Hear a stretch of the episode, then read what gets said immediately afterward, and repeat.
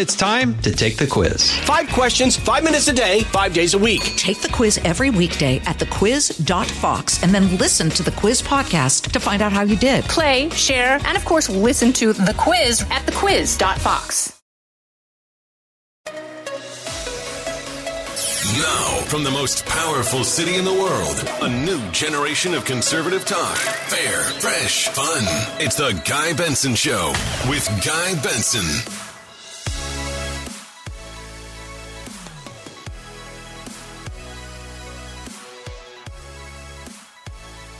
It's Thursday, May 26th, 2022. I'm Guy Benson. Welcome to the Guy Benson Show. Thank you for listening. Every weekday from 3 to 6 Eastern Time, we're glad to have you here. If you can't catch the entire show on any given day or any given program, we have a podcast. It is free, the whole show on demand, no charge to you. GuyBensonShow.com. You can also follow us on Twitter and Instagram at Guy Benson Show. On the program today, Karl Rove will be here later this hour. Julio Rosas later on will join us from Uvalde, Texas. We will also check in with Josh Kraushaar on some politics. But before we get to any of that, I have to tell you, as we come on the air, we just wrapped a press conference down in Uvalde from the Texas Department of Public Safety. And they had an officer who was leading the press conference Victor Escalon. And I was expecting maybe to get some answers and some clarity from him and from them about what the hell actually happened earlier this week at the Robb Elementary School. And I'm sorry to say, and I'll explain all of this, we have lots of audio. I'm sorry to say that I come out of listening to that press conference more confused and more suspicious than I was before the press conference occurred. And I will also confess that I was already pretty confused and suspicious before those feelings deepened as a result of what I just watched. Let's pause and back up. And I'm going to be very careful and try to be very measured about how I talk about this. Obviously, there was a chaotic, horrible, very dangerous situation. I think sometimes people unfairly second guess police. We are pro law enforcement on this show. They're also not infallible. And accountability is always important. We have 21 dead people, including 19 kids. There needs to be a crystal clear timeline about what exactly happened and what didn't happen. And the story keeps changing. Now, I get it. There's the fog that clouds an event like this. And sometimes it takes a while for the fog to lift and for facts to be separated from fiction. What is concerning to me is the degree to which statements of fact given to us by the officials there have been changing and how there are big gaps in the timeline that make absolutely no sense to me. So I think it's important for us to step carefully, to not jump to conclusions, to not revile anyone without evidence, but I think it is important to ask questions. And as I said, I am increasingly concerned that officials might be trying to deflect away from some major failures at that school. Last night, there was an Associated Press story that was published, and I wasn't seeing much of this anywhere else, but it's the AP. I clicked on it, I started reading it. Let me just give you a few paragraphs from last night's AP story. Quote Frustrated onlookers urged police officers to charge into the Texas elementary school where a gunman's rampage killed 19 children and two teachers, witnesses said Wednesday. As investigators worked to track the massacre that lasted, lasted upwards of 40 minutes and ended when the 18 year old shooter was killed by a Border Patrol team. The Border Patrol thing, that element of this story, has always been weird to me. Because that element, that officer, reportedly showed up much later on the scene. There were lots of other units and officials on the scene before him, but it took that guy with a few others to actually breach the room and take the shooter out. Why? A Border Patrol officer. That's not even really principally his job. I think there are some theories on that. Was he outside a certain chain of command? Was he someone who was basically freelancing, saying, screw this, I need to do something? And he'd got he'd had a gun and a badge and he did it? I don't know. Let me underscore that. I don't know. Is that something that I'm starting to suspect? Yes. Back to this AP story from last night. Quote, go in there. Go in there, a nearby woman shouted at the officers soon after the attack began. This, according to a 24 year old woman who watched the scene from outside her house, across the street from the school. The witness said the officers did not go in. Javier Cazares, whose fourth grade daughter was killed in the attack, said he raced to the school when he heard about the shooting, arriving while police were still gathered outside the building. Upset that police were not moving in, he raised the idea of charging into the school himself with several other bystanders. Let's just rush in because the cops aren't doing anything like they are supposed to, he said. More could have been done. They were unprepared. So that's the lead in this story last night in the AP.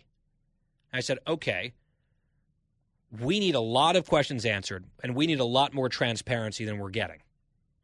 Because a few things here really aren't adding up.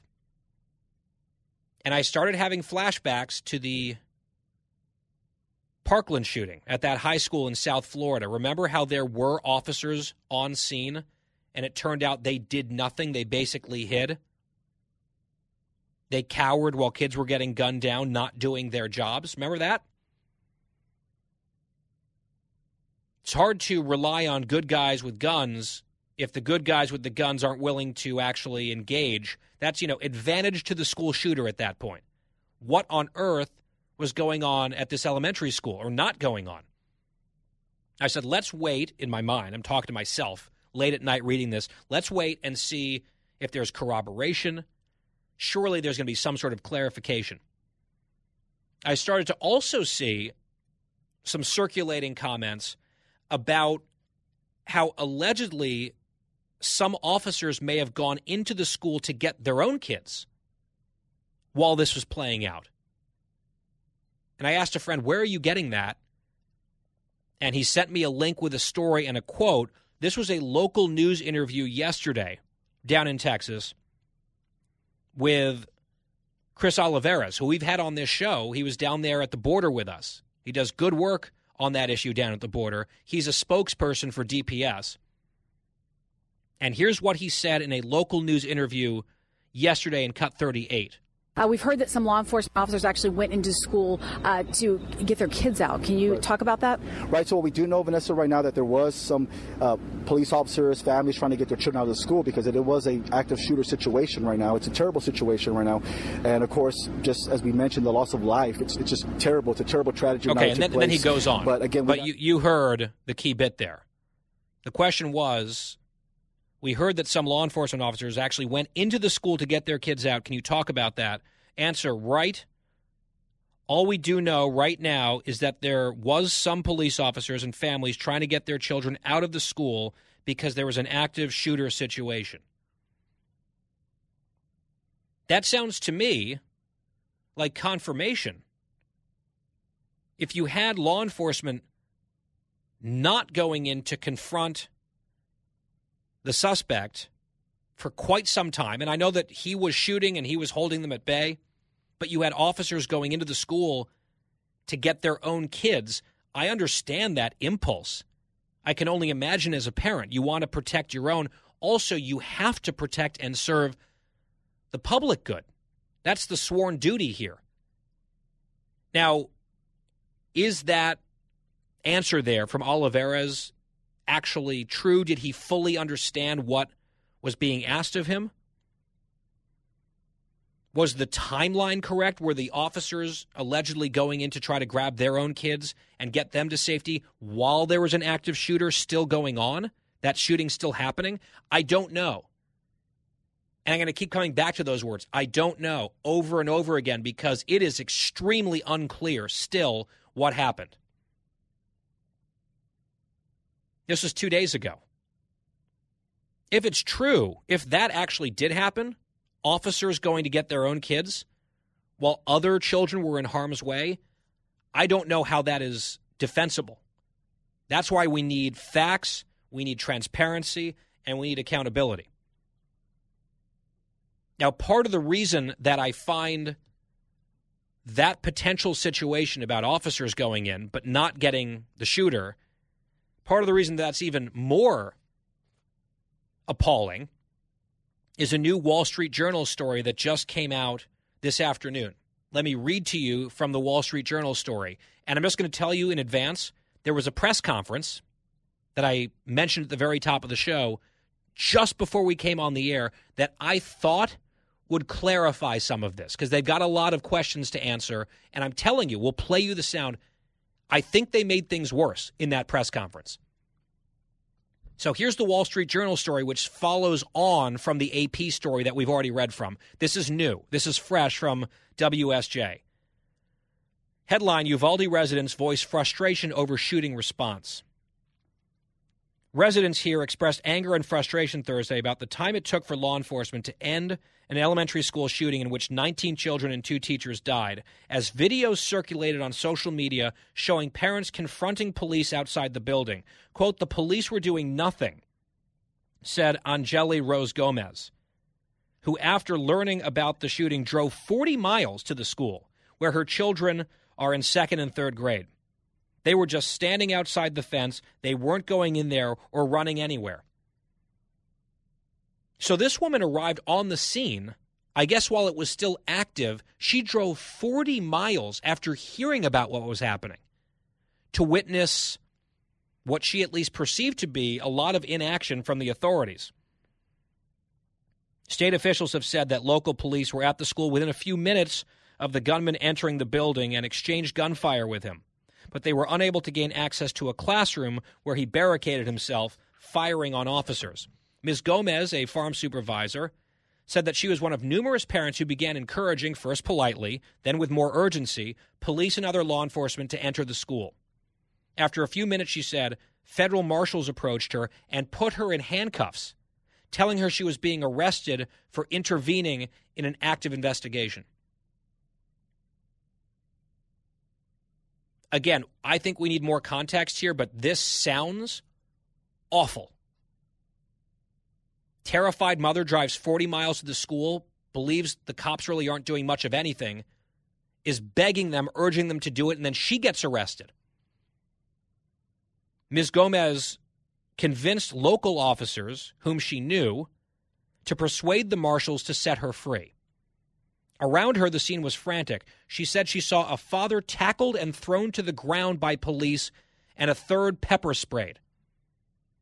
They were working hard to keep the parents out of the building. What were they doing in the building? Maybe there is some defense for this. Maybe arresting and pepper spraying and tackling parents could be justified in some way. Maybe they worried that they could be in harm's way if they entered the school. Maybe they were trying to secure the scene after all the killing was over. I don't know the timeline because no one seems to know the timeline. But apparently, you had officers freeing their own kids while preventing other parents from doing the same thing. That's the allegation. Again, I am not presenting really any of this as hard and fast fact yet because we aren't getting much of that. So this woman was handcuffed and then she convinced them to let her go, uncuff her. She did. Once she was freed, Ms. Gomez made her distance from the crowd, sort of crept away from the crowd, then jumped the school fence, ran inside, grabbed her two kids, and sprinted out of the school with them. So she was able to get in eventually and get her kids. Video circulated on social media Wednesday and Thursday of frantic family members trying to get access to the school as the attack was unfolding. Some of them yelling at police who bro- uh, blocked them from entering. Quote, shoot him or something. A woman's voice can be heard yelling on video before a man is heard saying to the officers, They're all just bleeping parked outside, dude. They need to go in there. Parents can be heard yelling to each other that their kids were inside the school and that they, that they needed to go get them, get in. A woman can be heard yelling at a police officer, He's one person, take him out. A state trooper said he went to the school with a friend whose wife was one of the teachers slain in the shooting. He said police were already on scene, indicating a fast response time, and that it appeared they had set up a perimeter around the building. After the confrontation finally ended, school buses began to arrive to transport students from the school, according to a witness. She said she saw police use a taser on a local father who approached the bus to collect his child. Quote, they didn't do that to the shooter, but they did that to us. That's how it felt, she said. So you had the Associated Press yesterday, now the Wall Street Journal with these details. What on earth was going on? And maybe some of the chaos might make a little bit more sense if we understood when things were happening, when they were unfolding, when they weren't. Which brings us to the press conference that happened just before we came on the air. We'll take a break. I'll play you some of the sound. I'll play you some of that audio. Just get ready for more questions than answers on The Guy Benson Show. We'll be right back. The Guy Benson Show. More next.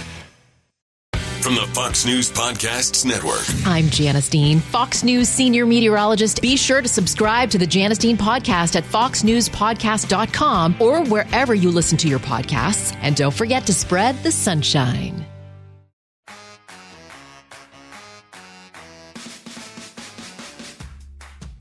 I'm Guy Benson. So I was teasing this press conference and some of the audio from it. One of the few details that we seem to have ascertained in the last couple days was that the shooter showed up outside the school, was confronted by a resource officer who was armed, and they exchanged rounds. And the officer was wounded. Remember that? That's what they told us. That's what they told Bill Melugin. That's what he reported on the show here yesterday. Well, now the story is that that didn't happen at all. There was no officer. There was no armed person. There was no exchange of fire. The non existent guy wasn't wounded. And the shooter just walked right in through an open, unlocked door. Here is Victor Escalon earlier, just minutes ago, in cut 44. So at this time, no, no. There was not an officer readily available, armed. No. No, nothing, nothing. I can't answer that yet. I'll circle back with you again. As we do that investigation, we have all these questions we want to answer. So, but I'll, I'll get back with you, sir. Now, part of me feels for this guy who's the spokesperson for DPS who's just trying to piece this stuff together. But when they tell us a huge detail, and now they're saying actually that whole element of this crime, of this massacre, never happened. There was no armed guard, there was no back and forth shooting where someone got wounded and then he went into the school. That is a massive change in the story here. How did that happen? And the timeline that he gave also made very little sense to me. We will play you that audio and walk you through it when we come back. It's the Guy Benson Show reporting on this school shooting. We'll be right back.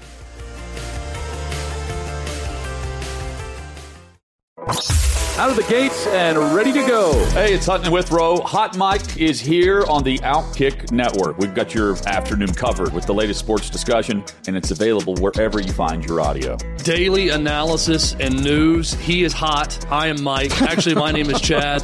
His name is Jonathan, but you get the picture. We're going to bring it every single day. Whatever you want to call us, we'll respond to. We just want you to respond to what we're dishing out every day. And while you're here, we hope you subscribe to the podcast, like, subscribe, and share.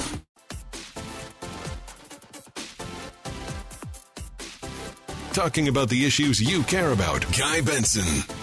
We continue here on the Guy Benson Show, and I have to just admit, I'm still sort of reeling from that press conference that I watched here at Fox as we were getting ready for the show. If you're just joining us, I read from an AP story from last night and now a Wall Street Journal story today that parents arriving on the scene at the school were very angry that the police seemed to be doing kind of nothing for a long period of time and they were urging them to do something, offering to go in themselves. Parents were allegedly detained by law enforcement to prevent that. While, again, allegedly, some officers may have gone in to get their own kids. It's hazy. It's murky. The timeline is still very strange to me. And given all of this and the questions that have been swirling, I was hopeful that the press conference would shed light on what happened. And I would submit to you, I would suggest that perhaps the opposite happened during the press conference. There was a lot of thanking of everybody who was working on it and explaining that you know it's hard work and they're trying to figure it out, and sometimes this takes a long time, and that's all well and good and understandable. Right? I accept that. We don't get a perfect picture of everything immediately, and sometimes, especially in the immediate aftermath or like while things are happening, there are rumors that get started that turn out to be untrue, and that's, you know, part of the challenge of covering something like this. But we've now been told for 2 days, for example, that there was a school resource officer who was armed who was shooting back and forth with the killer who got wounded in the process and then the killer was then able to gain entry into the school what they changed the story to today was actually there was no such officer that didn't happen and they're saying the killer went through a back door that was just unlocked So the spokesperson for the Texas Department of Public Safety, Victor Escalon, led this press conference. He gave a statement at length. Then he answered a few questions, and we have a new version of the story, and I would say more opacity and confusion. I hope you do not mistake the frustration that I'm expressing here for hostility to the police or some sort of Monday morning quarterback, know it all attitude.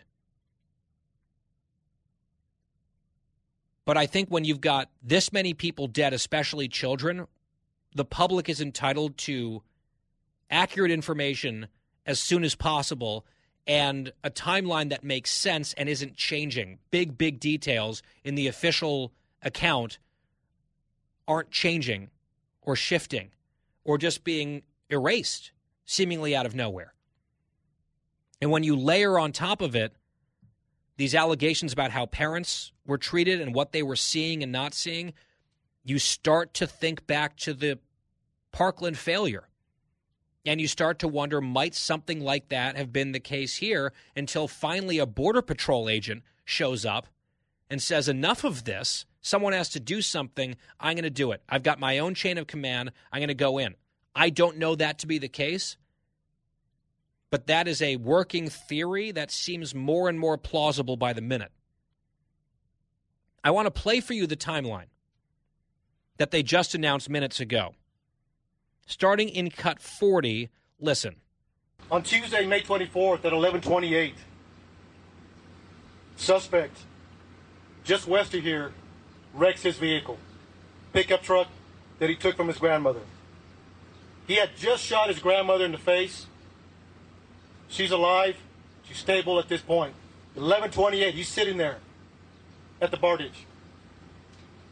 He jumps out the passenger side of the truck. According to witnesses, he's got a long arm, rifle, and a bag. Later, we find out it's ammunition. He walks around, he sees two witnesses at the funeral home across the street from where he wrecked. He engages and fires towards them. He continues walking. He continues walking towards the school.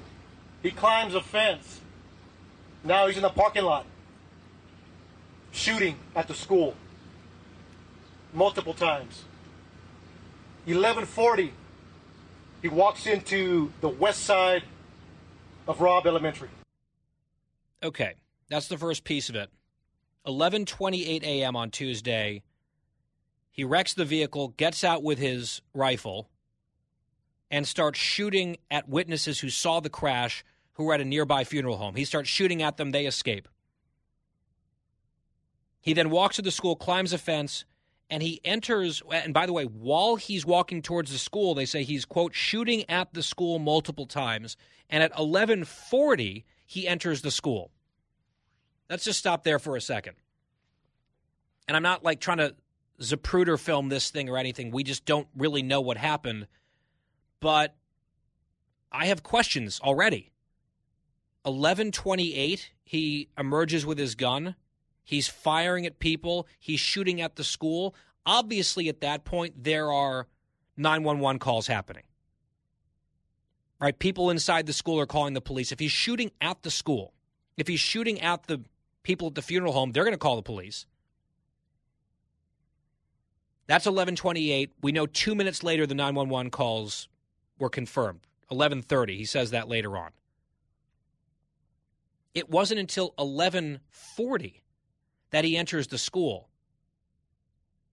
So to me here there's a gap of about what 12, 10 to 12 minutes from him getting out of his vehicle with his gun and him entering the school. That's a long time, 12 minutes.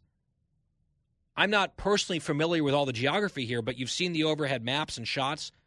I mean, he was right there at the school. What happened for 12 minutes there?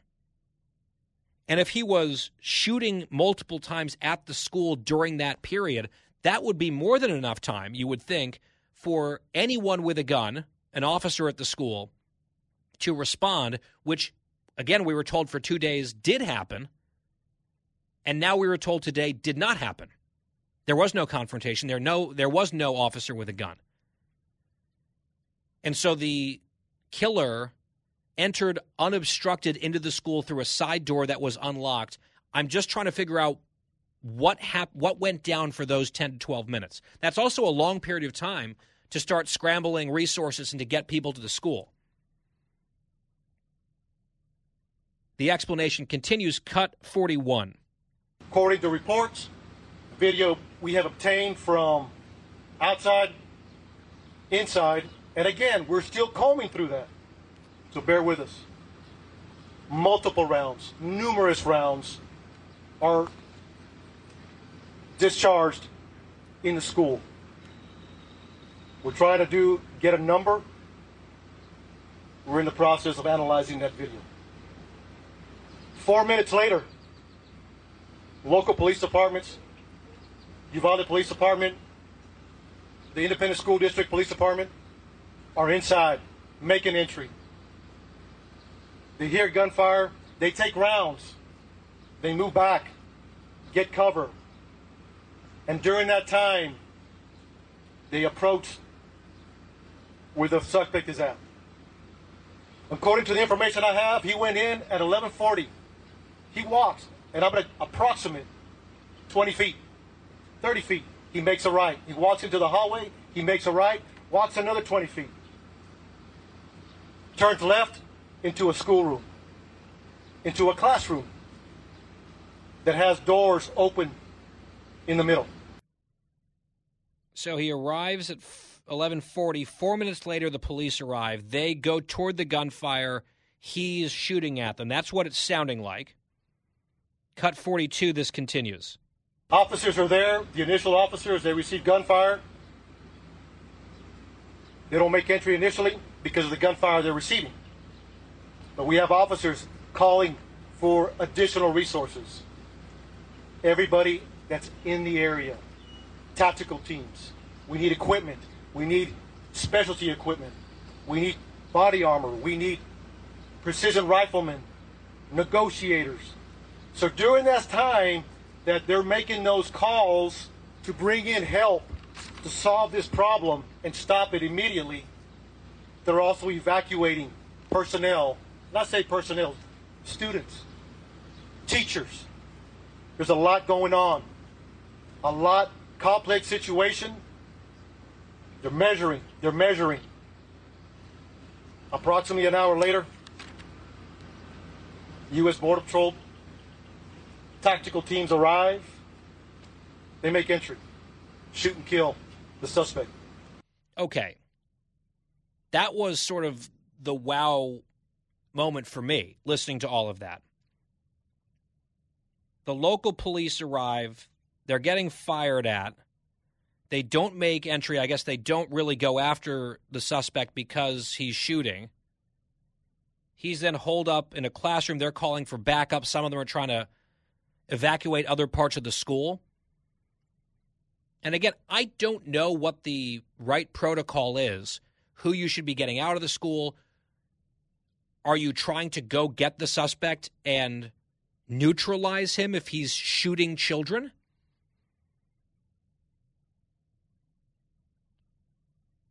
There's a lot going on. He says it's very complex. He says some of this stuff is still unclear. Bear with us.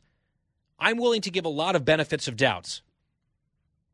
I'm not willing to just sit and pretend like they're not changing the story dramatically here and not accounting for long periods of time, given what happened.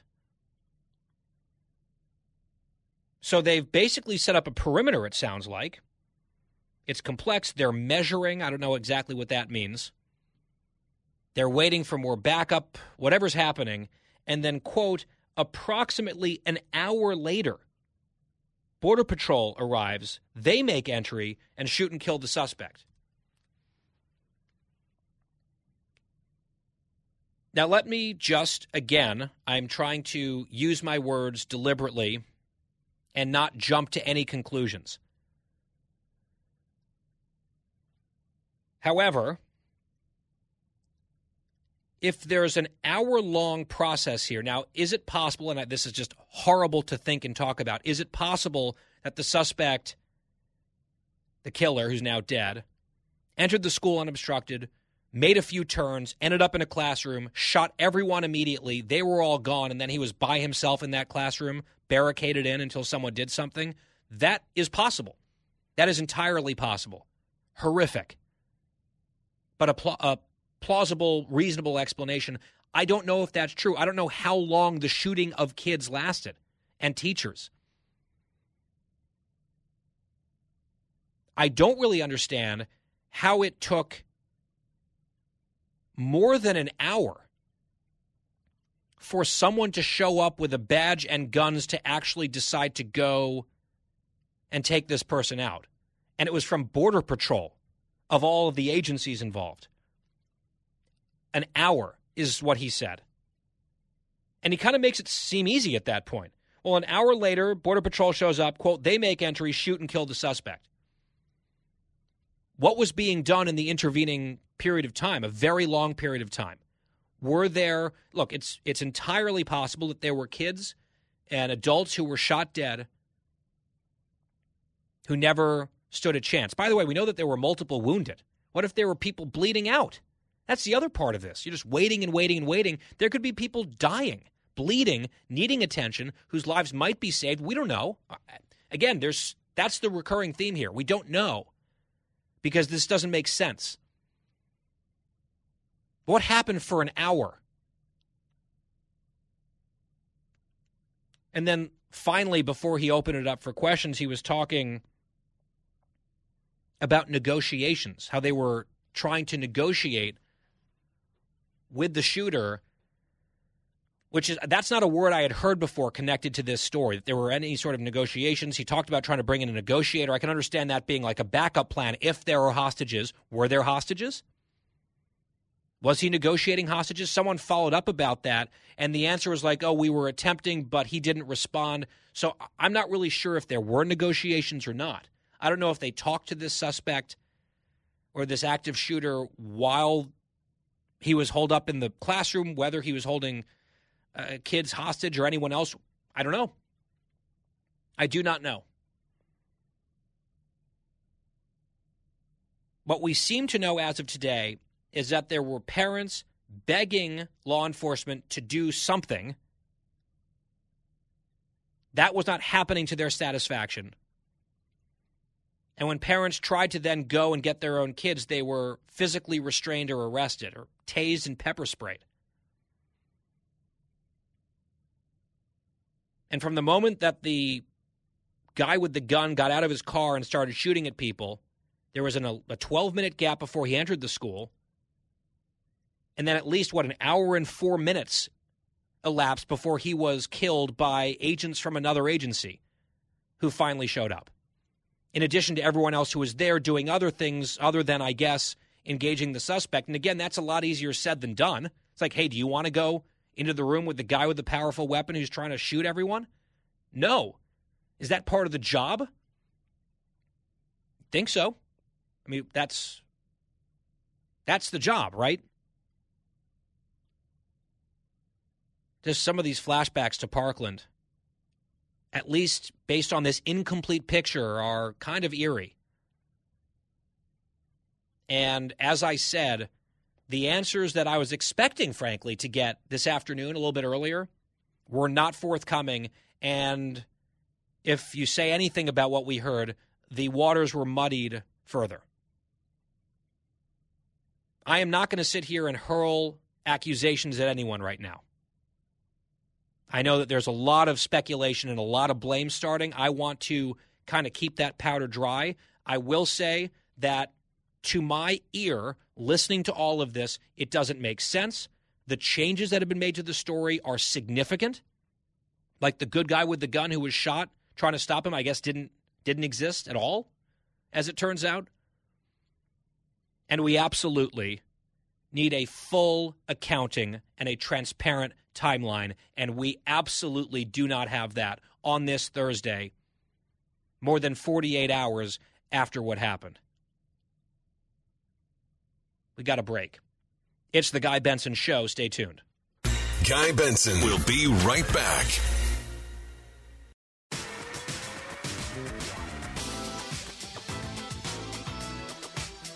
Back on the Guy Benson Show, this from a local news report in San Antonio. Joe Garcia, husband of Irma Garcia, who is one of those two teachers who was shot and killed in Uvalde, has reportedly suffered a fatal heart attack. Joe and Irma were high school sweethearts, married 24 years, and they leave behind four kids.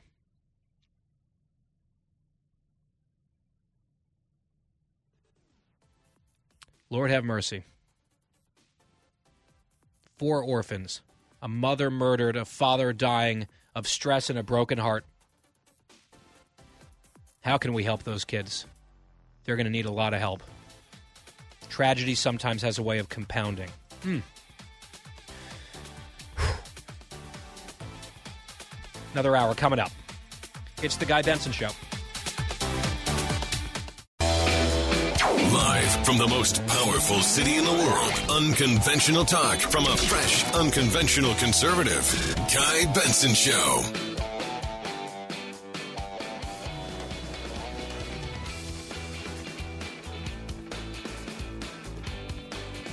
A new hour here on the Guy Benson Show. Thank you for tuning in. Thank you for being here. I'm Guy Benson. Our website is GuyBensonShow.com. Our podcast is always free. You can follow us on social media Twitter and Instagram at Guy Benson Show. Fox News Alert. The Dow finishes up today, 516 points, closing at 32,637. And I see that the nonpartisan Congressional Budget Office has put out their estimate that significant inflation will continue until 2024. So this could be a lasting problem here. Very much the opposite of transitory, the way it was sold and spun for so long. Government also revising down the GDP shrinkage number from last quarter. We know that it had contracted, and the government now saying it contracted more than initially thought. So, uh, a couple disturbing economic pieces of news coming out today, and perhaps not surprisingly, a couple ugly polls again for the president overall and on the economy and on the issue of inflation, uh, hitting a new low that I saw in the Reuters poll. We'll get into some of the politics of the day and electoral politics coming up later this hour with Josh Kraushaar. I do want to bring you an update, a local news story out of Texas, and this goes to our whole first hour, which was devoted to the details of what did or did not happen in Uvalde, Texas, and the changing story, and really a, a very confounding press conference earlier today. I want to warn you that this report is very difficult to hear.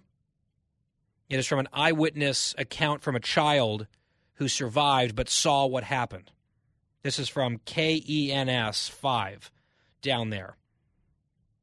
This boy who gave the interview and four others hid under a table with a tablecloth over it, which may have shielded them from the shooter's view and saved their lives. The boy shared heartbreaking details about what happened in the room. When the cops came, one cop said, Yell if you need help. And one of the people in my class said, Help. The guy, meaning the shooter, overheard and he came in and shot her, the boy said. The cops barged into the classroom. The guy shot at the cop, and the cop started shooting. Once that all ended and the shooting stopped, the boy came out from under the table. I just opened the curtain. I just put my hand out.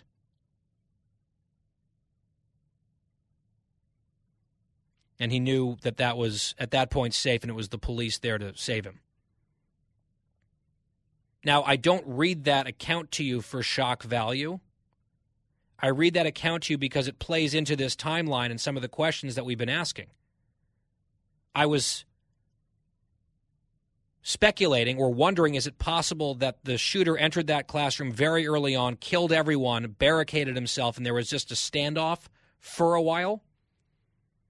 And then eventually they decided we're going to go in once the Border Patrol guys show up and said, enough is enough, we're going in. Or were there still hostages or, or kids being killed or kids hiding who might be killed, kids in active danger?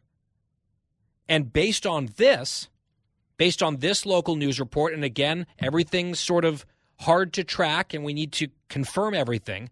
But according to this boy who was in the room hiding, it sounds like there were there were children being killed up until the very minute that the border patrol agent burst in. And he didn't show up on the scene until an hour after this all started. And I'm just saying, as we start to piece more of this together, a picture is emerging unless we are given better information. A picture is emerging that is not just disturbing for all the obvious reasons, but also based on the response, which continues to evolve and change. Joining us now is Darrin Porcher, former NYPD lieutenant, New York City Police Department now a Fox News co- uh, commentator, and contributor. Darrin, it is good to have you here. Well, thanks for having me on. However, these are unfortunate circumstances that I'm going to opine on, so we'll do the best that we can to get through this tough time. Yeah, absolutely. And I appreciate it. I want to ask you I'm not sure if you had the opportunity to watch the press conference earlier in Uvalde. There are a lot of people asking questions about what the police did or did not do uh, when they did or did not do those things. A lot of parents were very upset. That's now being widely reported. Uh, that the timeline that's been given, some of the details have changed multiple times. What do you make of all of this? Is it is it normal to have a lot of big things that are told to the public shift or change 48 hours later? Uh, are people being too hard on law enforcement here? Uh, are we missing something when we're asking these questions? I'm, I'm very curious how you are seeing this through the lens of someone who worked for your career in law enforcement. Well, the anticipation for the common citizen is we want as much information as quickly as possible in the wake of a mass shooting of this magnitude. That being said, police, law enforcement, and the public affairs officers are working as hard as possible to get that information out. However, there's also a component of civil liability that they're being a lev- they, they want to be somewhat surreptitious, and I use that term surreptitious lightly to protect the municipality from an upcoming uh, lawsuit. That being said, the information that's coming out is ever so evolving and it's massive. I mean, from the number of shots that are fired, from the time frames, the 911 call, who did what. This is a complicated um, narrative to compress, dissect, and get out to the public accordingly. That's why we hear the ever so evolving changes in the story that's being put out to the public. One piece of it that I'm trying to wrap my head around is they they told us for 2 days that there was an armed officer at the school who confronted the gunman before he got into the school and they exchanged fire and that officer was wounded and then the killer went into the building and started killing children. Today they I don't even want to call it clarified. They, they they changed it completely and said that didn't happen. That person didn't exist. The exchange did not occur. The shooter, in the course of 12 minutes, I guess, from crashing his vehicle, ended up in the school, unobstructed through an unlocked door. How does how does that official account change? because th- they announced that publicly multiple times, sort of in like, here's what we know, here's the information that we have ascertained so far, and they they just sort of gave us a piece of information that they're now seeming to walk back entirely. How does that kind of thing happen? Well, I give you an example. You can have 10 people that look at the same picture and give you 10 different perspectives on what they see. That being said, you had people in the earlier part of the investigation that introduced information that they may well have believed was accurate. However, based on people in a state of anxiety um, experiencing an event of this magnitude, their detail orientation may be off. And news media traditionally, and I'm guilty of it myself, will capture the information that they get immediately so they can get that out to the public. Unfortunately, on many occasions, this is wrong. Uh, from the outset, at the very beginning of an incident, we're all speaking from a position of conjecture. We don't have all sides of the spectrum in connection with the incident. But going back to the resource officer, you know, it, it becomes really troubling as to why we didn't have an individual that was protecting the lives of these innocent children at this school. And I give you, when we look at history, if you don't study history, you will be a victim of it. Years ago, we had the Nikolas Cruz shooting at Parkland. Nikolas Cruz got out of his vehicle and started shooting in the parking lot.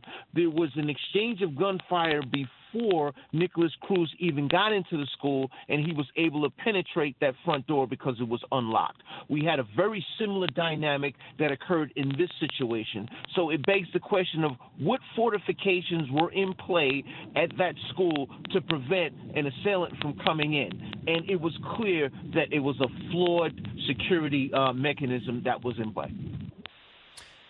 Well, I mean, yeah. Uh, we also found out in Parkland that there were officers who didn't do anything, and that ended up being a huge scandal down there. In this case, I have to say, Lieutenant, I don't know if there was an officer at this school or not before everything started because we were told, like, confidently as a fact, not just immediately after, but the next day, you know, at planned press conferences that this did happen. And that spawned a thousand hot takes about how good guys with the gun couldn't even stop what happened here. And then here we are Thursday afternoon, and they say, oh, never mind. That person didn't exist. He wasn't there. There, there was no shootout with that person. Um, it's it's sort of just hard for me to fathom how that type of thing, how they get that wrong and it's not you know a rumor that gets whispered to reporters. It's said in front of all the cameras and the microphones. I think they gave that information to the governor of the state who announced it. So clearly that was the official account. And i'm not saying that you know governor abbott lied or something. I think they gave him the official account. He related to the public. And now that official account is changing in, in very dramatic ways. I think there will be lots of tough questions upcoming for the responding officers about what they did or did not do. I think sometimes it is unfair to second guess police. I think sometimes it is fair to second guess anyone, especially when things go so catastrophically wrong. You just made a point, though, Lieutenant, about school safety. Look, I feel like we should not turn schools into fortresses. We should not overstate and overcorrect for a problem that is far too frequent but still extremely rare. I also don't want kids defenseless as sitting ducks with no one there to protect them at all. And now, again, it appears that there was no one there to protect them at all. And that that reality, if it is eventually confirmed, uh, could have been lethal. Your thoughts on that? Um, I understand in in no way, shape, or form do we want to align do we want to align the perimeter with Sherman tanks when it comes to a school. Schools right. are an institu- are an institution of learning. I got that, but at the same token, if you read the tea leaves, it clearly reflects that we need to do a better job at fortifying the premise of a school to, uh, uh, of a school or a soft target. And the fortification can be as minimal as having a resource officer that's armed. Now, you made mention to what happened in Parkland, whereas we did have an armed resource officer and we still had the carnage. That was the case there. But how many other thwarted plots have we had right. in the past where we did have an armed police officer that was at a particular place and the assailant chose to go somewhere else. We can't you know what? quantitate that, but uh, statistics. It, I apologize. Go ahead. No, I just want to. I just want to build on that because it's a really important point here. As we start to have conversations, and I just want to tell the audience for a moment. I've been doing a lot of thinking about what are some solutions that actually might bring people together. It's one thing to say, "Oh, we, we need to we need to have conversations and we need to stop the blame game. We need to compromise. That's all well and good. I believe that. But I think then you have to say, okay, what are you open to actually discussing? What are you ruling out? What are you ruling in? And what are you open to? I'm thinking about that. I'm writing about that. And I hope to share some of those thoughts of my own on the show tomorrow. In the process of going through that research and that thinking, I had something in the back of my head, Lieutenant. It's like, I think I've written about good guy with a gun thwarting a school shooting at least once or twice. So I actually Googled my own work and I found two examples from a few years ago one from Illinois, one from Maryland. And these are just, you know, random examples out of many where in one case, a, a, an armed officer in Illinois saw an armed student approaching the school, confronted him, exchanged gunfire, wounded the kid. No one else was hurt, and a, a massacre was prevented that's an example of that sort of thing working. There was another one in Maryland where the shooting began. There was an officer who immediately engaged uh, the shooter and took him down, and the damage was significantly minimized. It could have been so much worse. So I, I do think it is a fallacy when people point to Parkland, for example, saying, ah, the, the armed officers, that it just doesn't work. That's ignoring your point and some of the examples that I just gave where it actually. Uh, that I just gave, where it actually did stop or thwart or maybe you know untold cases deter things from happening. I think that has to be part of the conversation. 30 seconds, I'll give you the last word. Guy, you're absolutely right. Criminals proponents of taking the route of least resistance. The route of least resistance is a person that's unarmed. But we have to do, in addition to having armed, pre- armed personnel that are police officers, not teachers, but police officers, we also need to build and fortify the infrastructure. An example of fortifying the infrastructure is merely locking the door. If you lock the door and you don't allow an armed adversary into the building, that cuts down on 90% of the problem. Yeah, I mean, and it's not foolproof, and you know, you can lock the doors, you know, so people can't enter from the public, but kids can get out. There are different ways to do this, but we have to be talking about these things. And I know immediately people try to start poking holes in anything that's suggested, and that's fine to point out limitations, but there's limitations to any supposed or potential solution here. And that's why I think having these conversations is essential. Darrin Porcher is a former lieutenant with the NYPD, Fox News commentator. And, uh, Lieutenant, thank you. Thank you, Guy. God bless you and God bless your listeners and live safely. We will be right back. The Guy Benson Show. More next.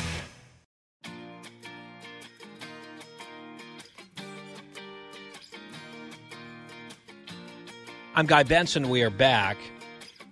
And I mentioned this in the last segment to our guest. I have been doing some thinking about okay, what are perhaps some acceptable ideas to help mitigate this problem mass shootings, which is a unique problem in the United States, not exclusive to the United States, but uniquely disproportionately prevalent. Still very rare. I think it's important to point that out. Doesn't ease the suffering of people directly affected by it, but there's a lot of anxieties out there over something that is still, thankfully, vanishingly rare, not rare enough. But we know what some people want to do ban guns. We know what other people want to do, which is fortify schools. But don't forget, in Buffalo is a shopping center, a grocery store. The soft targets that the lieutenant was talking about. We, we can't do all of that everywhere.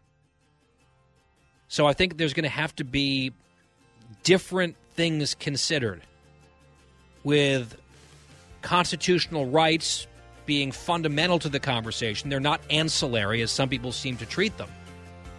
I'm going to try to add some constructive thoughts on that front on the show here tomorrow. Josh Kraushaar coming up next, talking electoral politics, though. Stay tuned. Talking about the issues you care about. Guy Benson. As we continue here on the Guy Benson Show, I know we've been very focused on the school shooting today and some of the updates there, and I think rightly so. There are other things happening in the world as well, and we have given, I think, somewhat short shrift to Tuesday's primary elections. And I want to at least talk about that a little bit more here with our guest, Josh Kraushaar, politics editor at National Journal and a Fox News Radio political analyst. And Josh, we had you on to preview some of these races and talk about the dynamics in Georgia and elsewhere. Okay, now we have the outcomes. We did touch on Georgia a bit yesterday with a few different guests. I just want to get your big top line takeaways out of that state. Yeah, guy. I mean, the the big takeaway is that Trump spent an extraordinary amount of political capital to elect Republicans who endorsed his stop the steal election denialism and he didn't just lose in almost all of those races, one one or two exceptions to them, but you know Governor Kemp won by over 75 percent of the Republican primary vote. Secretary of State Brad Raffensperger, who had that famous call with President Trump in the immediate aftermath of the 2020 election, won outright and is going to get another term in office. Uh, even even some of these congressional primaries where Trump got involved his candidates came in second place, well behind uh, the, the non-Trump candidates in those races. So this is about as as strong a rebuke in any one state that that we've seen, and I don't think it's a coincidence because number one, the president interfered and, and intervened in many of these races to an extent we didn't see in a lot of other states, and, and you could argue that Trump actually cost Republicans the Senate by, uh, you know, making the, the, these inaccurate claims about the election in the aftermath of 2020, depriving Republicans from winning those two seats in Georgia. And I think a lot of Republicans were growing a little bit sick and tired of it. Yeah, a lot of them, obviously, based on the results. I would also say it was repudiation of Stacey Abrams and Joe Biden and their conspiratorial lies about voter suppression, and the new elections law, which the president said would be worse than Jim Crow, uh, than Jim Crow, worse than Jim Crow. That was his assessment, and there were all sorts of things that were said about it, and it was obviously all very racial and racially charged. Uh, we have discussed this before, Josh. It was not true then. It is totally exposed now. As you look at the final score, and not only was a new record set on turnout, the record was shattered. Went from 1.1 million in 2018, the last midterm primary, 1.8 or 1.1 rather, 1.1 total, both parties combined, turnout 4 years ago in the primary. This year more than 1.9 million turned out, a massive increase of more than 3 quarters of a million voters and much more you know participation and turnout early which is what we were told was going away or being suppressed. And now you're seeing, you know, just mum, nothing from the White House. I wish people would ask them about it. Nothing from the corporations who bought into the lies, like Major League Baseball. And when Stacey Abrams been asked about it, she's like, "Oh well, you know, uh, turnout really has nothing to do with suppression, and suppression is unrelated to turnout." Which uh, I think, to be very polite about it, is untenable nonsense. Uh, but it seems like she kind of knows that she has a reality problem here. Yeah, it's sh- shameless nonsense. I mean, she used just like uh, Trump did. She used the, this fear of, of, of voter suppression, of grievance, uh, to to motivate her own voters. And, and when you play with fire, sometimes you get burned. And that's what happened, um, where you know all of her claims have pretty much been proven false. In fact, I, I, I would make the argument, guy, that Georgia probably has among the best Uh, run election systems in any state in the country. But we're still counting votes in Pennsylvania and in yep. Oregon from elections that were held about two weeks ago. Georgia had huge turnout, short lines, early voting, and we haven't heard of a single serious allegation of any problems in any in, in any any polling station throughout the whole state of Georgia. I mean, that's yep, a success and- story. That's a success story, and, and the fact that we heard these lies and these. I mean, Georgia has been the state where you've heard more lies about elections than any, any and anywhere else ever. And yep. once the the press, we've talked about this before. The press called out one set of lies, but they didn't fact check the other set of lies, and and the results, the outcome from what happened uh, in, in the Georgia primaries, I think are very proof positive that that Georgia does have a well-run system and had high turnout high participation and, and, very few problems counting votes and, and administrating yeah. And in, in 2018, that was a very big Democratic year, a lot of engagement on the Democratic side. They had an active primary, a contested primary for governor, and they had a little over 550,000 people turn out in that primary four years ago. This year, with nothing contested, Senate or governor, there's, you know, an incumbent and a woman who considers herself the incumbent who is running unopposed.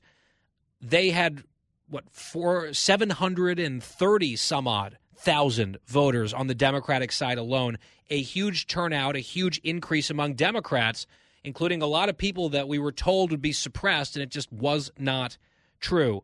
I want to ask you, Josh, about Alabama. I know there were a few other races here or there. You mentioned Pennsylvania. We're nine days out after that election, and we're going to a recount in the Pennsylvania uh, primary on the Senate side of the Republicans in that state. So it got us eight days until we even started the process of a recount. Uh, you know, speaking of systems that aren't working terribly well, so we're going to have to wait a while there. Dr. Oz still in the lead by almost a thousand votes uh, at last report. Alabama had an interesting race in their Senate primary for an open seat because uh, one of the people in that race, Congressman Mo Brooks, was the Trump favorite, the Trump endorsed candidate. He was struggling mightily in the polls. He was in a distant third place. Trump, I guess, got cold feet, was embarrassed, was worried that that wouldn't look good for him with his in, endorsed guy, you know, not even making a runoff. So Trump publicly unendorsed him. He withdrew his endorsement based on a, a total made up thing that Mo Brooks was too woke, which is just nuts. if you know Mo Brooks, that's crazy. But that was Trump's excuse because he wanted to avoid an embarrassment. And then weirdly, after the unendorsement, Brooks surged into second place and is now forced to runoff. Now, he might be a long shot in the runoff, but he gained after Trump cut him loose. And I know everyone is is claiming the MAGA mantle. I don't think that, you know, Trumpism is gone or fading in the Republican Party. That's not my argument, but the Mo Brooks example I think is sort of fascinating. Right. You're you're seeing candidates that are MAGA but are finding they don't need Trump's support to, to, to get momentum or, or to rebound in the case of, of Mo Brooks. We saw that in Pennsylvania, too, where you had a very MAGA aligned candidate and Kathy Barnette who Trump criticized and said she wasn't his choice, and she still won a good chunk of the vote, 25% of the vote. Probably took a lot of votes away from from Dr. Oz. Um, so you're you're seeing voters making up their own minds, even those who are pretty you know favorably disposed to Trump and, and pretty right wing or, or conservative in, in their in their worldview. Um, you know, I, the bigger story in Alabama, I think, is that Katie Britt came pretty close to 50 percent of the vote. She she outperformed the polls, um, or she did better than what the polls suggested she'd do. So she's going to be facing Mo Brooks in a, in a runoff, and it will, even though Trump, we'll see what Trump does. He could endorse Katie Britt theoretically, but if he stays out of it and it's just a battle between two, two different Republicans with two different worldviews, you know, I, I think Britt has done herself quite well running a very Yeah. mainstream conservative campaign. Yeah, and outperforming the polls, as you mentioned there, Josh. So we'll keep an eye on that runoff and this recount in Pennsylvania as well. Josh Kraushaar, National Journal, Fox News Radio political analyst. Thank you, Josh. We will step aside. We will be right back after this short break.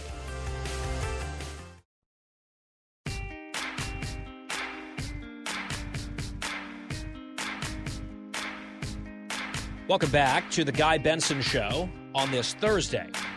Glad to have you here. Joining us is Julio Rosas, senior writer at townhall.com, my colleague there. Also, author of a new book, Fiery but Mostly Peaceful The 2020 Riots and the Gaslighting of America. It's out now. We will get to that book in a moment. Julio joins us from Uvalde, Texas, and welcome back to the show. Thanks, Guy.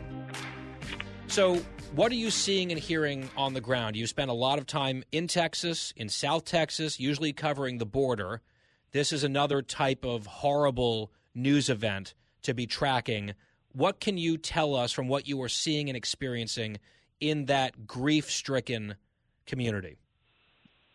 Well, I mean, this isn't the first time I've been to Uvalde because, like as you said before, it was always in the context of the border crisis because it's only an hour away, and that's why I was in South Texas to begin with earlier this week.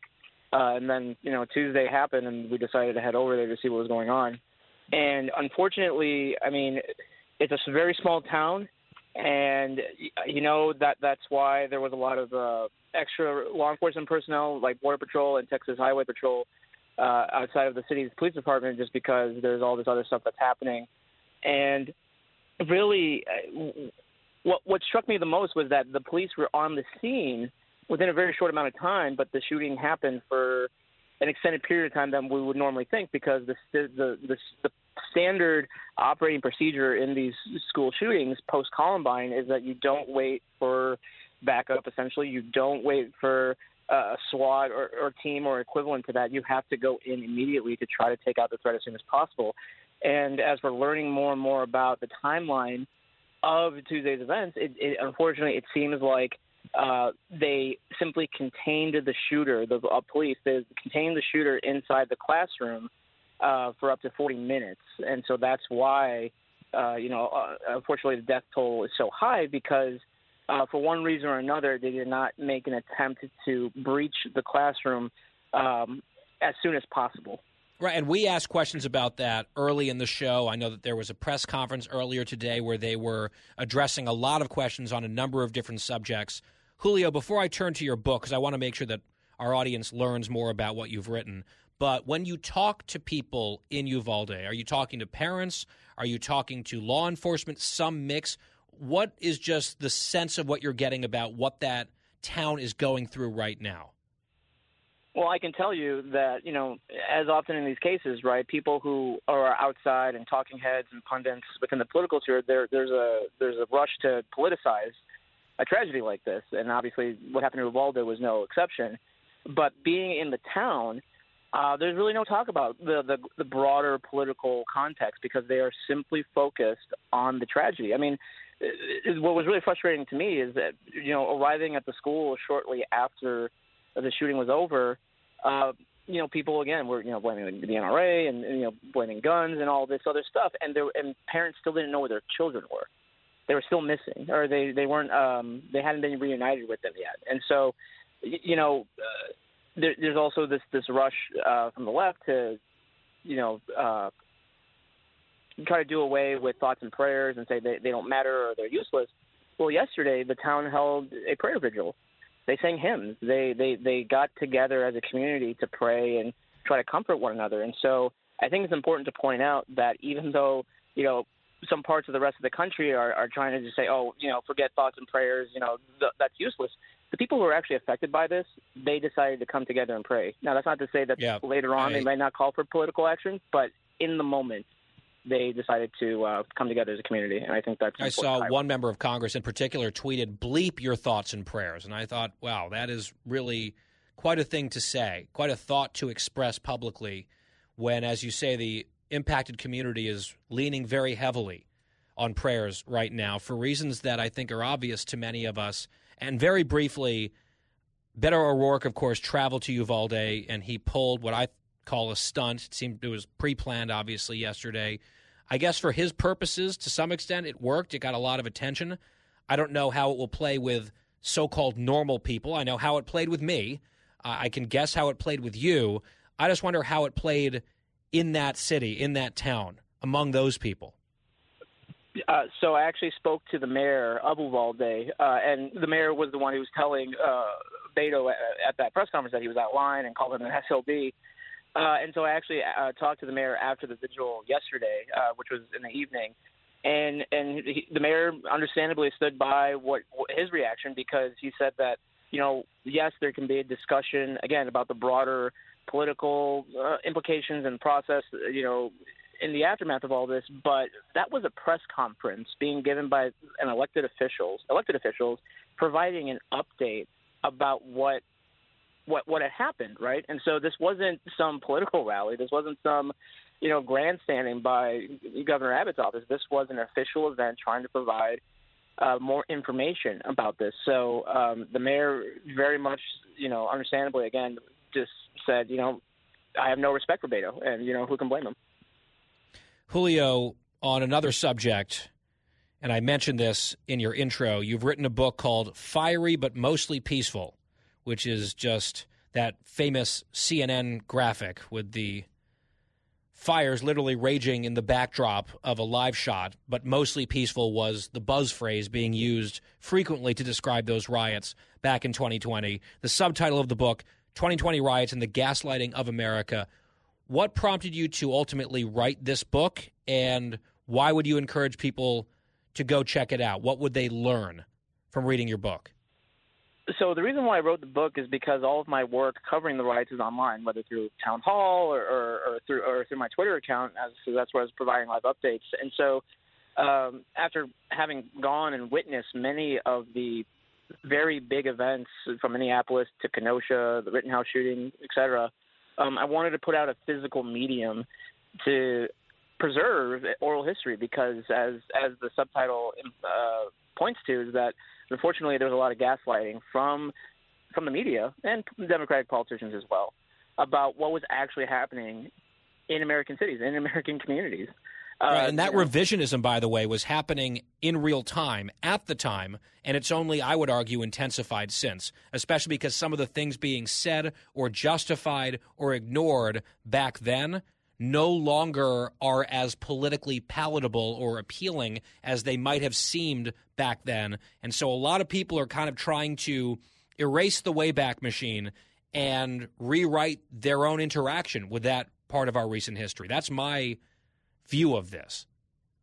Yeah, absolutely. And so it's the the book is about my perspective, but uh, in, in my opinion, the strongest parts of the book is where I went back to cities like Minneapolis and Kenosha to interview the survivors and hear their stories uh, about what they had to do in order to survive. Because I mean, we're talking about you know mass lawlessness, where if you called 911, no one was going to answer. I mean, that that was that's how crazy it got in some of these cities. And we're not talking about a third world country. We're talking about the United States. And so, uh, you know, people will learn not just the, my full experience, but the experiences of others, uh, along with remembering uh, what the media did. And I mean, yeah. it's crazy to think that now we're two years, we're coming up on you know, this is two years now, and how just egregious the journalism malpractice that took place last year or in 2020 because of who was perpetrating the riots and what the riots. Well, and there's the there's the aftermath, right? And I think that's such an important part of this. It's not just what were they saying and doing, what was happening at the time.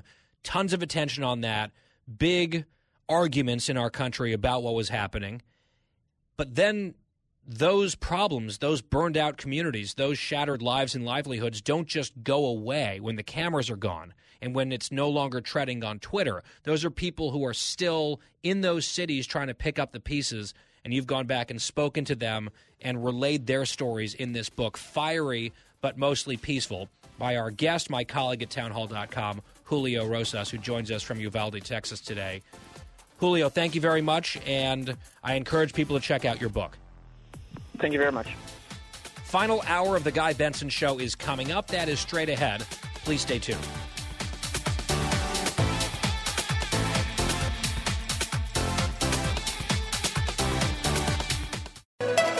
It's 5 o'clock in the most powerful city in the world, Washington, D.C.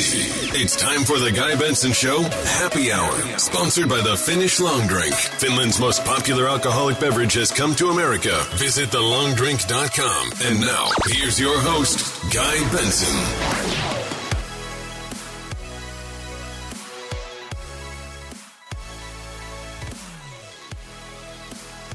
It's the final hour here on The Guy Benson Show. I am Guy Benson. Thank you for tuning in between 3 and 6 p.m. Eastern Time every weekday. We do appreciate that.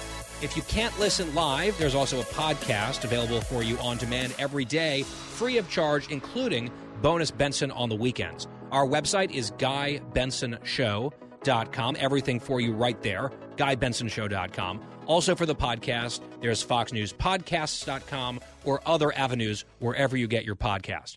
On social media, we are at Guy Benson Show, Twitter and Instagram.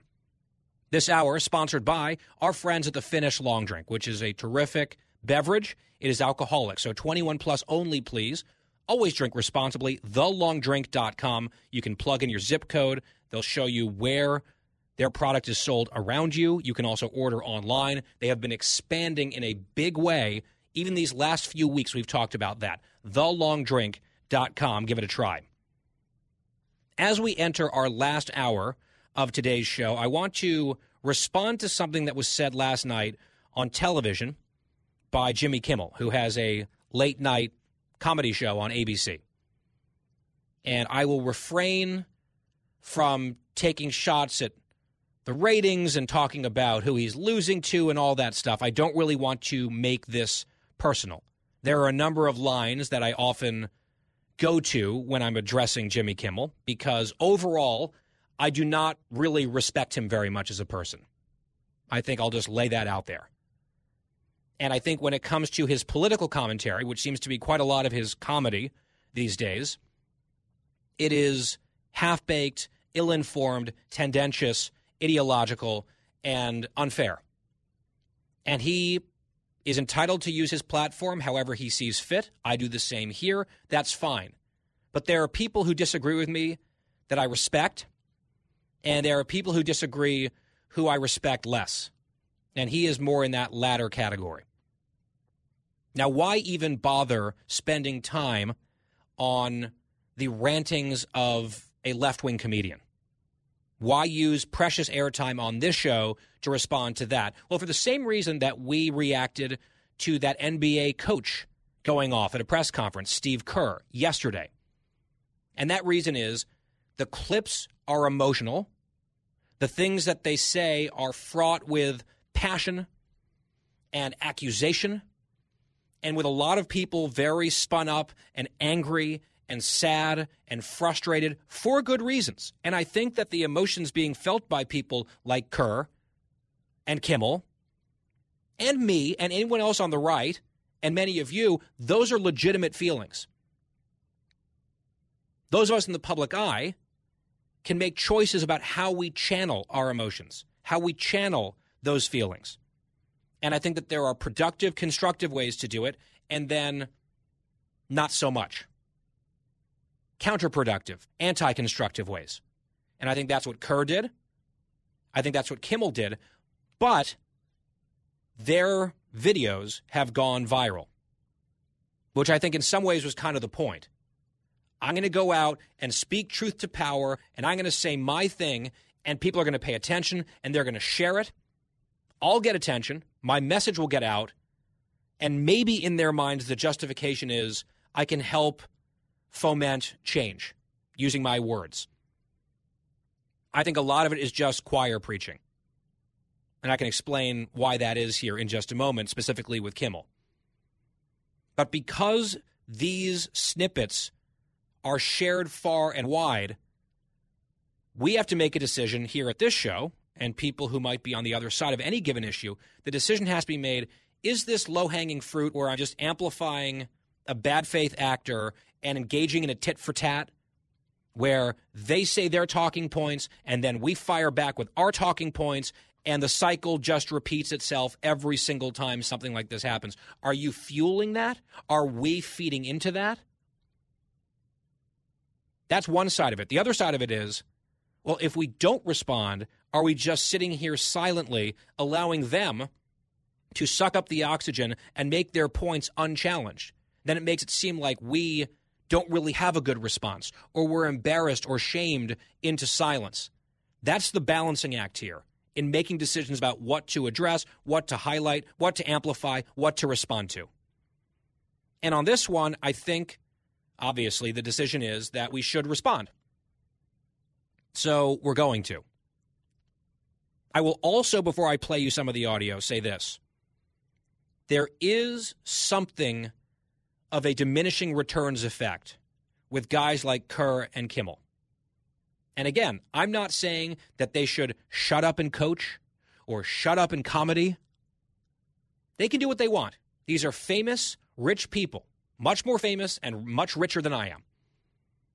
If they want to exploit or take advantage of their following, their platform, their fame, their resources, their reach for various reasons, that's their call for them to make.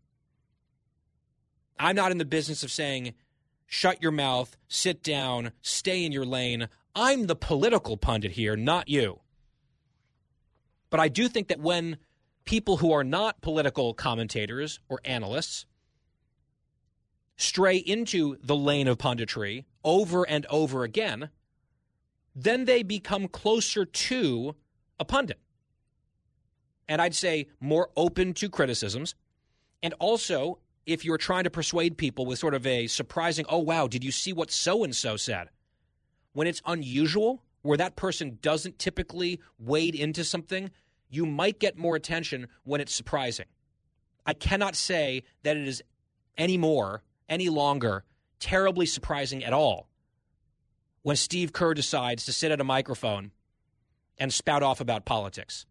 For example, his big push recently to get police officers out of schools, which I think is exactly wrong. He does it all the time. He's a political animal. So when he says something, it does make the rounds, it does go viral, but in terms of persuading people or surprising people, I'm not sure how potent it is. And the same applies to Kimmel. How many times have we seen him tearfully raging on his comedy show about politics? And it's always a rage in one partisan direction. I think his first big entree into this was involving health care and his son's condition, and I get that. It's very personal, talking about the health and life of his own kid. And he got a huge response to that. And then he started shaming certain senators and then he decided, oh, I kind of like how this feels, and he does it more and more. Famously, in some cases, taking talking points from Chuck Schumer's office. He just literally gets talking points from the Democrats and works them into his comedy monologues. So, with all of that said, he did another one last night, nine or 10 minutes. I will not play all of it, just a few sound bites, including and starting with, for our purposes, cut 36. Here we are again on another day of mourning in this country. Once again, we grieve for the uh, little boys and girls whose lives have been ended and whose families have been destroyed, while our, our leaders on the right, the Americans at Congress and at Fox News and these other outlets, warn us not to politicize this. Um, they immediately criticize our president for even speaking about doing something to stop it because they don't want to speak about it because they know what they've done and they know what they haven't done and they know that it's indefensible. So they'd rather sweep this under the rug. Now, you can hear the sadness in his voice, and I don't doubt its sincerity. I've had to catch myself on the air, on this show, on TV, to try to keep it together when you are seeing the images of these kids who were slaughtered, these smiling, little, young, innocent children. Of course, it is heart wrenching. I don't think that's an act. I think that's just empathy. And we all feel that. It's not unique to us or to them. Should there be an us or a them when it comes to mourning the slaughter of children? I don't think there should be. But what is it? Three sentences into this, our leaders on the right, Congress, Fox News, immediately he's getting to the enemies, the political enemies. Like, oh, we hate Fox News.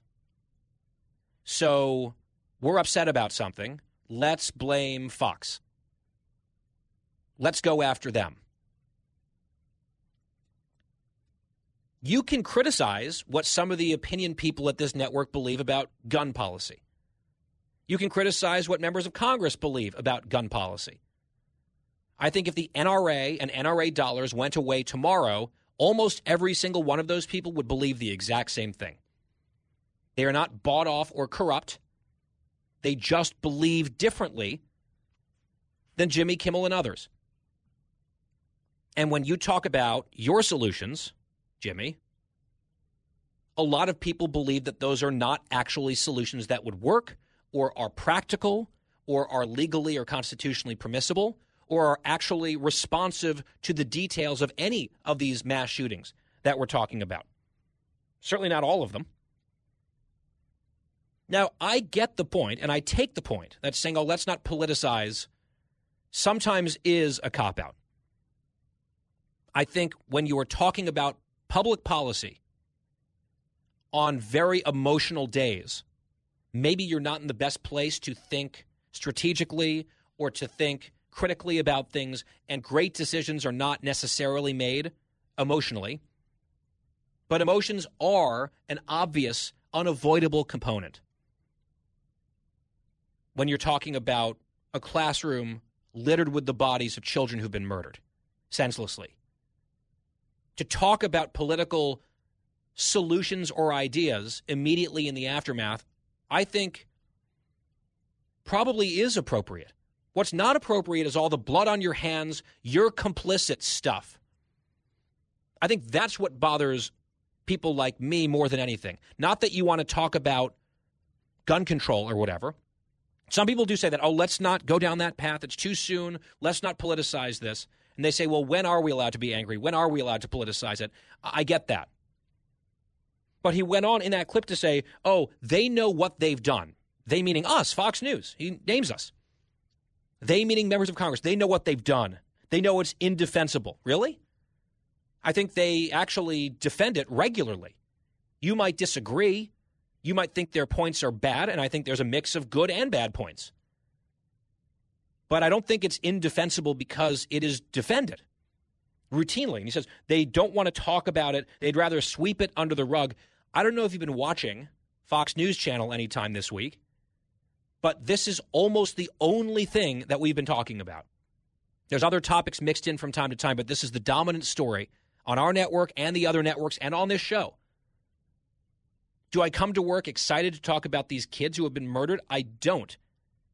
Has it taken a small toll on me and my mental health this week? Yes, it has. Does that matter in the scheme of things, certainly compared to the atrocity that happened down there and the lives that have been torn apart down there? No, it's like it pales in comparison, so I'm not going to sit here and complain about it. But we've been talking about it. We haven't been averting our eyes. It's not like the lead story on Wednesday was, oh gosh, let's do three hours about the Georgia primaries. I would love to have talked about the primaries in much greater depth than we did. But we're talking about these things, and we have people with varying opinions on them on the air. So it's just not true that people on the other side are just looking away in shame because it's indefensible. That is a cartoon version of what's actually happening. It's like this guy doesn't really know any of us or watch us or pay attention to what we actually think, or if he does, he's willfully blind or doesn't want to acknowledge anything other than his little narrow cartoon version. Poisoning the well, exacerbating the problem, in my view. I have more to say on this, and I'll finish my thought after this short break. It's The Guy Benson Show. The Guy Benson Show. More next.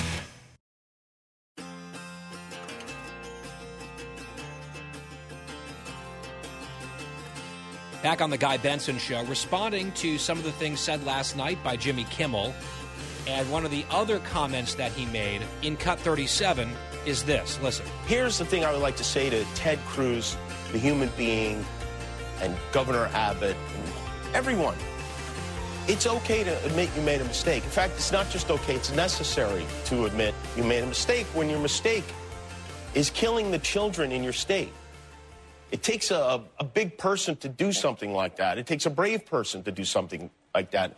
And do I think these men are brave people? No, I don't. I don't. But man, I would love it if they surprised me. I would love it if any of these guys surprised me. He's calling on these Republican elected officials to admit their mistake, and the mistake is, quote, killing the children in your state. That is so demagogic, so grossly unfair, such a grotesque twisting of what any conservative or Republican actually believes. The vast majority of these officials have children and love them and care about children and value life. To say, oh, all I ask, Republicans, is for you to stand up and say, oh, we were wrong and our wrongness is killing children. What a ridiculous thing to say. What a preposterous request.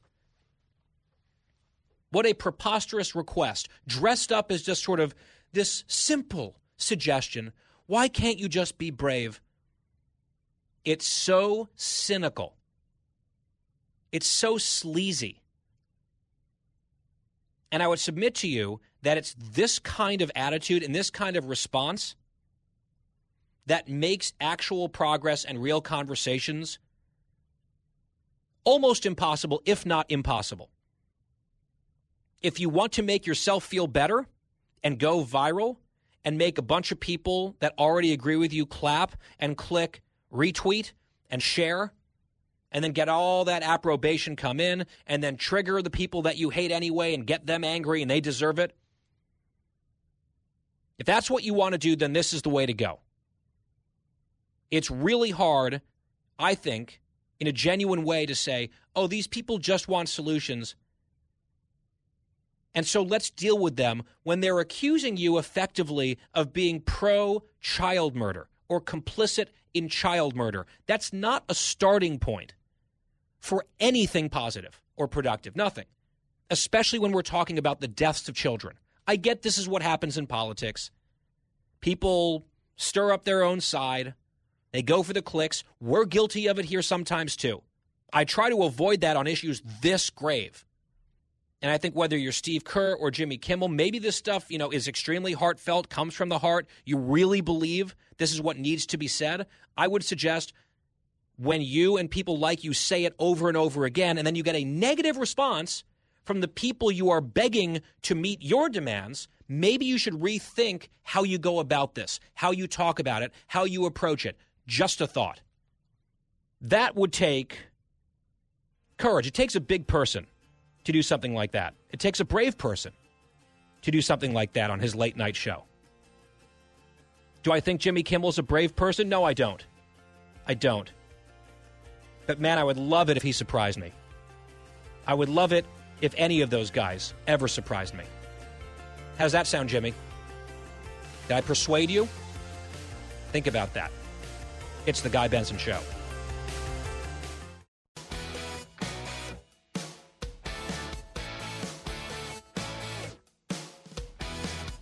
Talking about the issues you care about. Guy Benson. We are back on the Guy Benson Show. Earlier in today's program, Darrin Porcher, formerly of NYPD, joined us to discuss everything that happened in Uvalde and this strange shifting timeline. Here's part of that analysis with a former NYPD official. Darrin, it is good to have you here. Well, thanks for having me on. However, these are unfortunate circumstances that I'm going to opine on, so we'll do the best that we can to get through this tough time. Yeah, absolutely. And I appreciate it. I want to ask you I'm not sure if you had the opportunity to watch the press conference earlier in Uvalde.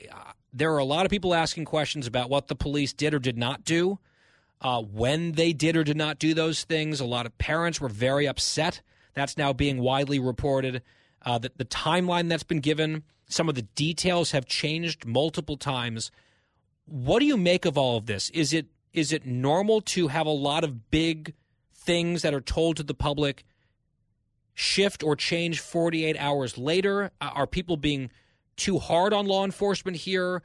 Are we missing something when we're asking these questions? I'm, I'm very curious how you are seeing this through the lens of someone who worked for your career in law enforcement.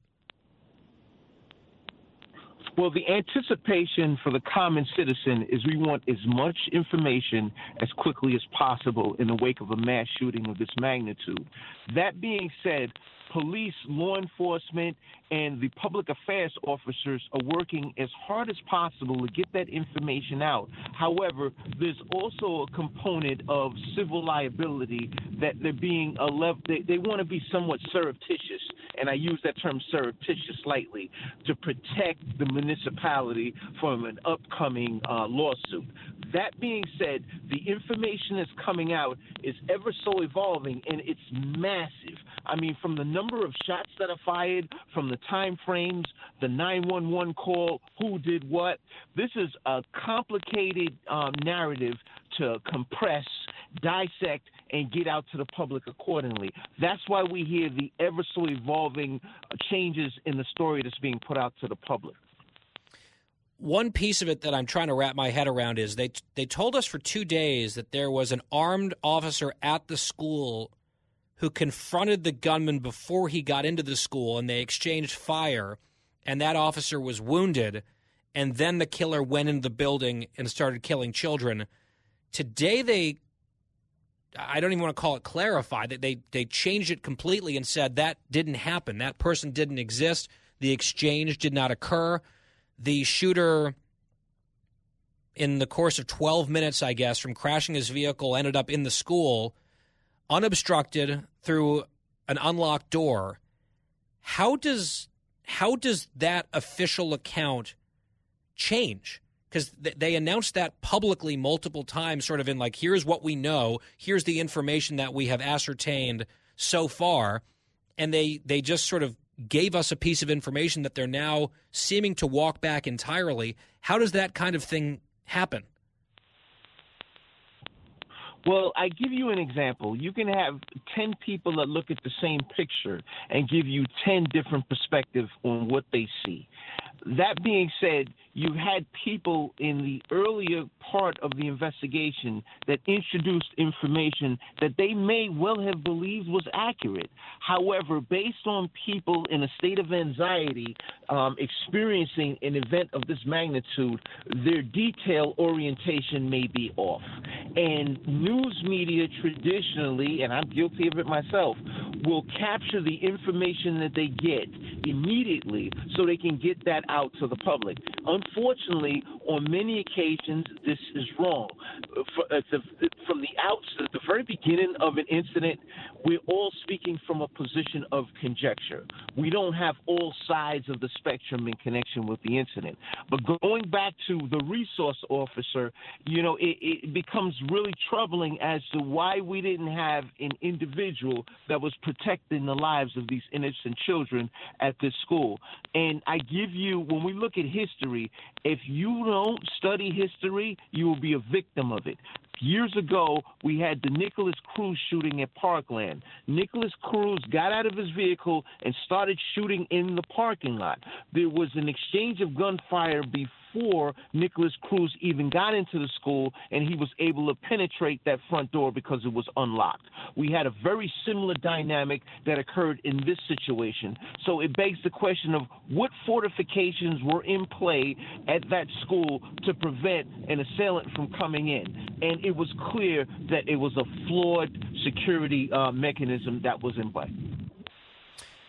Well, I mean, yeah. Uh, we also found out in Parkland that there were officers who didn't do anything, and that ended up being a huge scandal down there. In this case, I have to say, Lieutenant, I don't know if there was an officer at this school or not before everything started because we were told, like, confidently as a fact, not just immediately after, but the next day, you know, at planned press conferences that this did happen. And that spawned a thousand hot takes about how good guys with the gun couldn't even stop what happened here.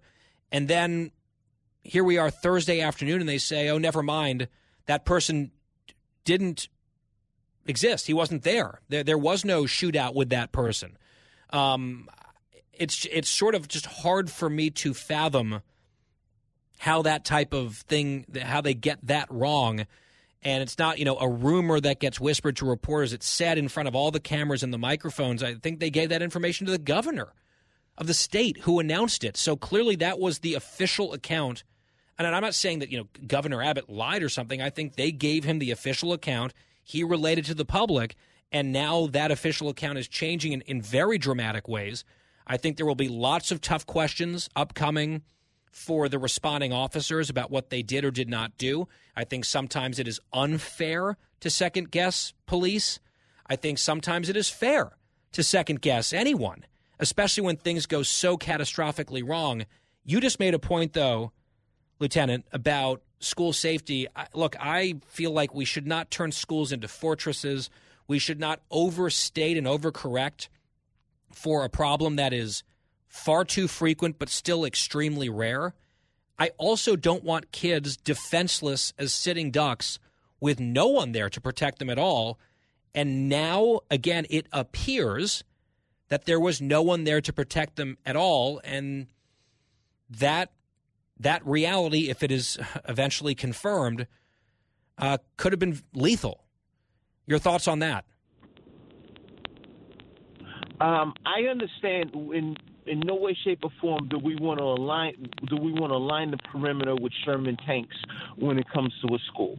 Schools right. are an institu- are an institution of learning. I got that, but at the same token, if you read the tea leaves, it clearly reflects that we need to do a better job at fortifying the premise of a school to, uh, uh of a school or a soft target, and the fortification can be as minimal as having a resource officer that's armed.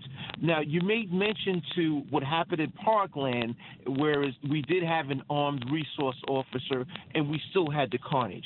That was the case there. But how many other thwarted plots have we had right. in the past where we did have an armed police officer that was at a particular place and the assailant chose to go somewhere else? We can't you know what? quantitate that. But statistics, and, uh, I apologize. Go ahead. No, I just want to I just want to build on that because it's a really important point here. As we start to have conversations, and I just want to tell the audience for a moment, I've been doing a lot of thinking about what are some solutions that actually might bring people together. It's one thing to say, "Oh, we, we need to we need to have conversations and we need to stop the blame game. We need to compromise." That's all well and good. I believe that. But I think then you have to say, "Okay, what are you open to actually discussing? What are you ruling out? What are you ruling in? And what are you open to?" I'm thinking about that. I'm writing about that, and I hope to share some of those thoughts of my own on the show tomorrow. In the process of going through that research and that thinking, I had something in the back of my head, Lieutenant. It's like, I think I've written about good guy with a gun thwarting a school shooting at least once or twice. So I actually Googled my own work. And I found two examples from a few years ago one from Illinois, one from Maryland. And these are just, you know, random examples out of many where in one case a, a, an armed officer in Illinois saw an armed student approaching the school, confronted him, exchanged gunfire, wounded the kid, no one else was hurt, and a, a massacre was prevented. That's an example of that sort of thing working. There was another one in Maryland where the shooting began. There was an officer who immediately engaged uh, the shooter. That full interview and all of today's show available online for free, part of the podcast. It's on demand, no charge to you every day. GuyBensonShow.com.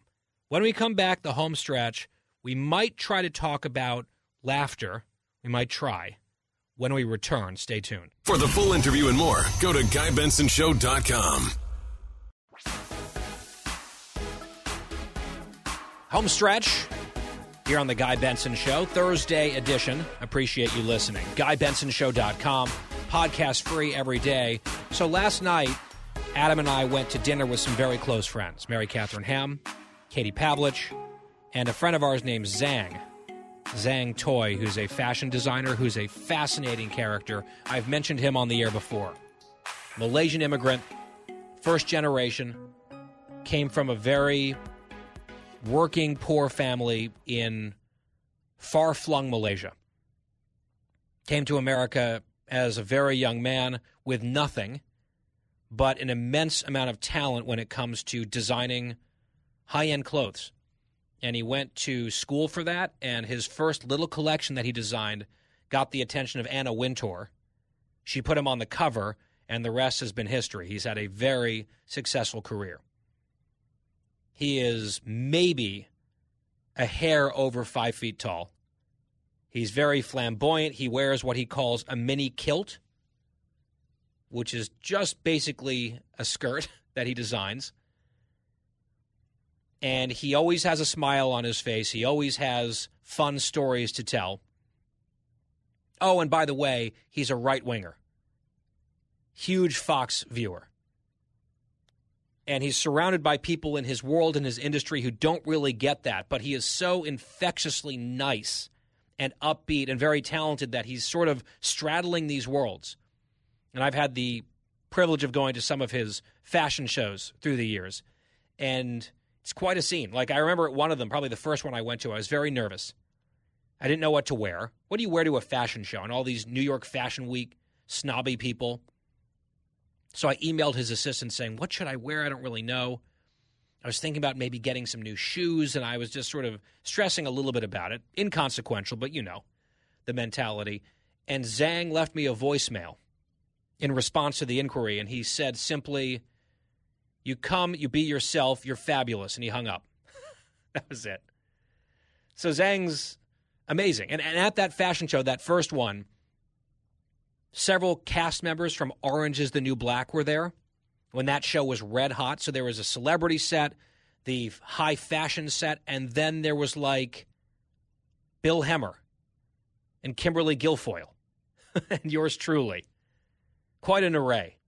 So we had dinner with Zang. He's in D.C. for just a few days, selling some of his garments and doing fittings and whatever exactly it is that he does. It's just like such a foreign world to me.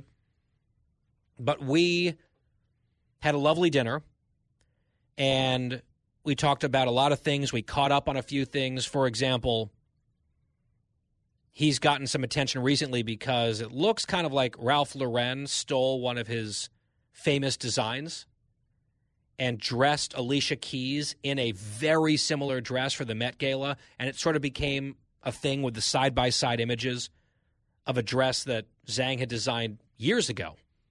So we asked him for some of the tea on that, and he told us. He was somewhat gracious about it, uh, but he was, you know, clearly enjoying the fact that the imitation got called out. In any case, under normal circumstances, this would have been nothing but a joyful dinner. But it had an air of sadness about it. Because how can you live in America and not feel something about what's happened this week in Texas. And we talked about it, and yes, it's a downer, but you know, you're not necessarily entitled to happy go lucky dinners with friends where you can just erase things from your memory and your thoughts. I think we should think about these things. I think we should talk about these things. Now, I'm not saying that we need to live our lives in solemn grief forever. I think people affected directly by this will have a lot more of a lasting pain here, unsurprisingly. I think it's okay to think about other things and do other things and live your life. But I think many of us aren't really fully ready to be there yet. one thing I was thinking about was generally I'm a pretty good humored person. I like to laugh. Haven't been doing a lot of laughing this week. And I did see, and we were talking about this actually at dinner a little bit. None of us have caught it yet, but there's that new Netflix special, Ricky Gervais doing stand up. And boy, he is very irreverent, nothing sacred, that kind of comic his performance as MC of what was it, the Emmys? I don't know, the Golden Globes, maybe whatever that was a few years ago was still legendary. And I've seen some clips of the new stand up routine, and already it's got people all angry because he's making trans jokes. From what I understand, is he makes a lot of jokes about a lot of different types of people, and there's a lot of people who might be offended. That's how his comedy works. But I guess only the trans stuff is getting the headlines because I guess that's the verboten thing. You're not supposed to joke about that. Hence the backlash against Dave Chappelle because someone felt justified in physically assaulting him for his jokes. I saw actually John Mulaney had a surprise appearance on stage from Chappelle at a recent show. And 99% of people were thrilled and delighted and excited to hear from Chappelle, arguably the most famous comedian in the world right now. But the very loud shouters, the loud people on social media, now going after John Mulaney. How can you hug this man? How can you be friends with this transphobe? Why would you force your fans to pay money to be sort of sandbagged by this bigot at your show unannounced? Look, no one was super glued to their seat if the appearance of Dave Chappelle is so deeply alarming to you that you can't handle it, you are welcome to walk out. I'm not sure if a single person did because most of us can take a joke. So whether it's tonight or later this weekend, I think we're going to watch the Gervais special, and I'm going to brace for impacts. I know some of it will probably make me cringe. Some of it will make me laugh. Some of it might hit close to home. That's sort of how comedy works and I'm still on pins and needles for that final Norm Macdonald special that he filmed for Netflix before he died. So I'm going to allow myself, hopefully, to laugh here sometime soon. And once I've seen the special, I will let you know what I think about it. How about that? Back here tomorrow for the Friday edition of The Guy Benson Show. We are going to try to have a slightly lighter show tomorrow, while still, of course, covering the news. Same time, same place, right here. Thank you for listening, and have a great night.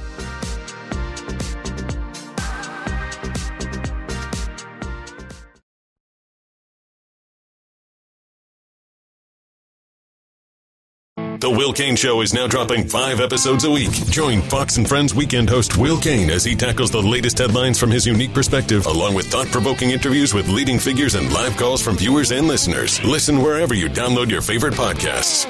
Listen to the show ad free on Fox News Podcast Plus, on Apple Podcast, Amazon Music with your Prime membership, or subscribe wherever you get your podcasts.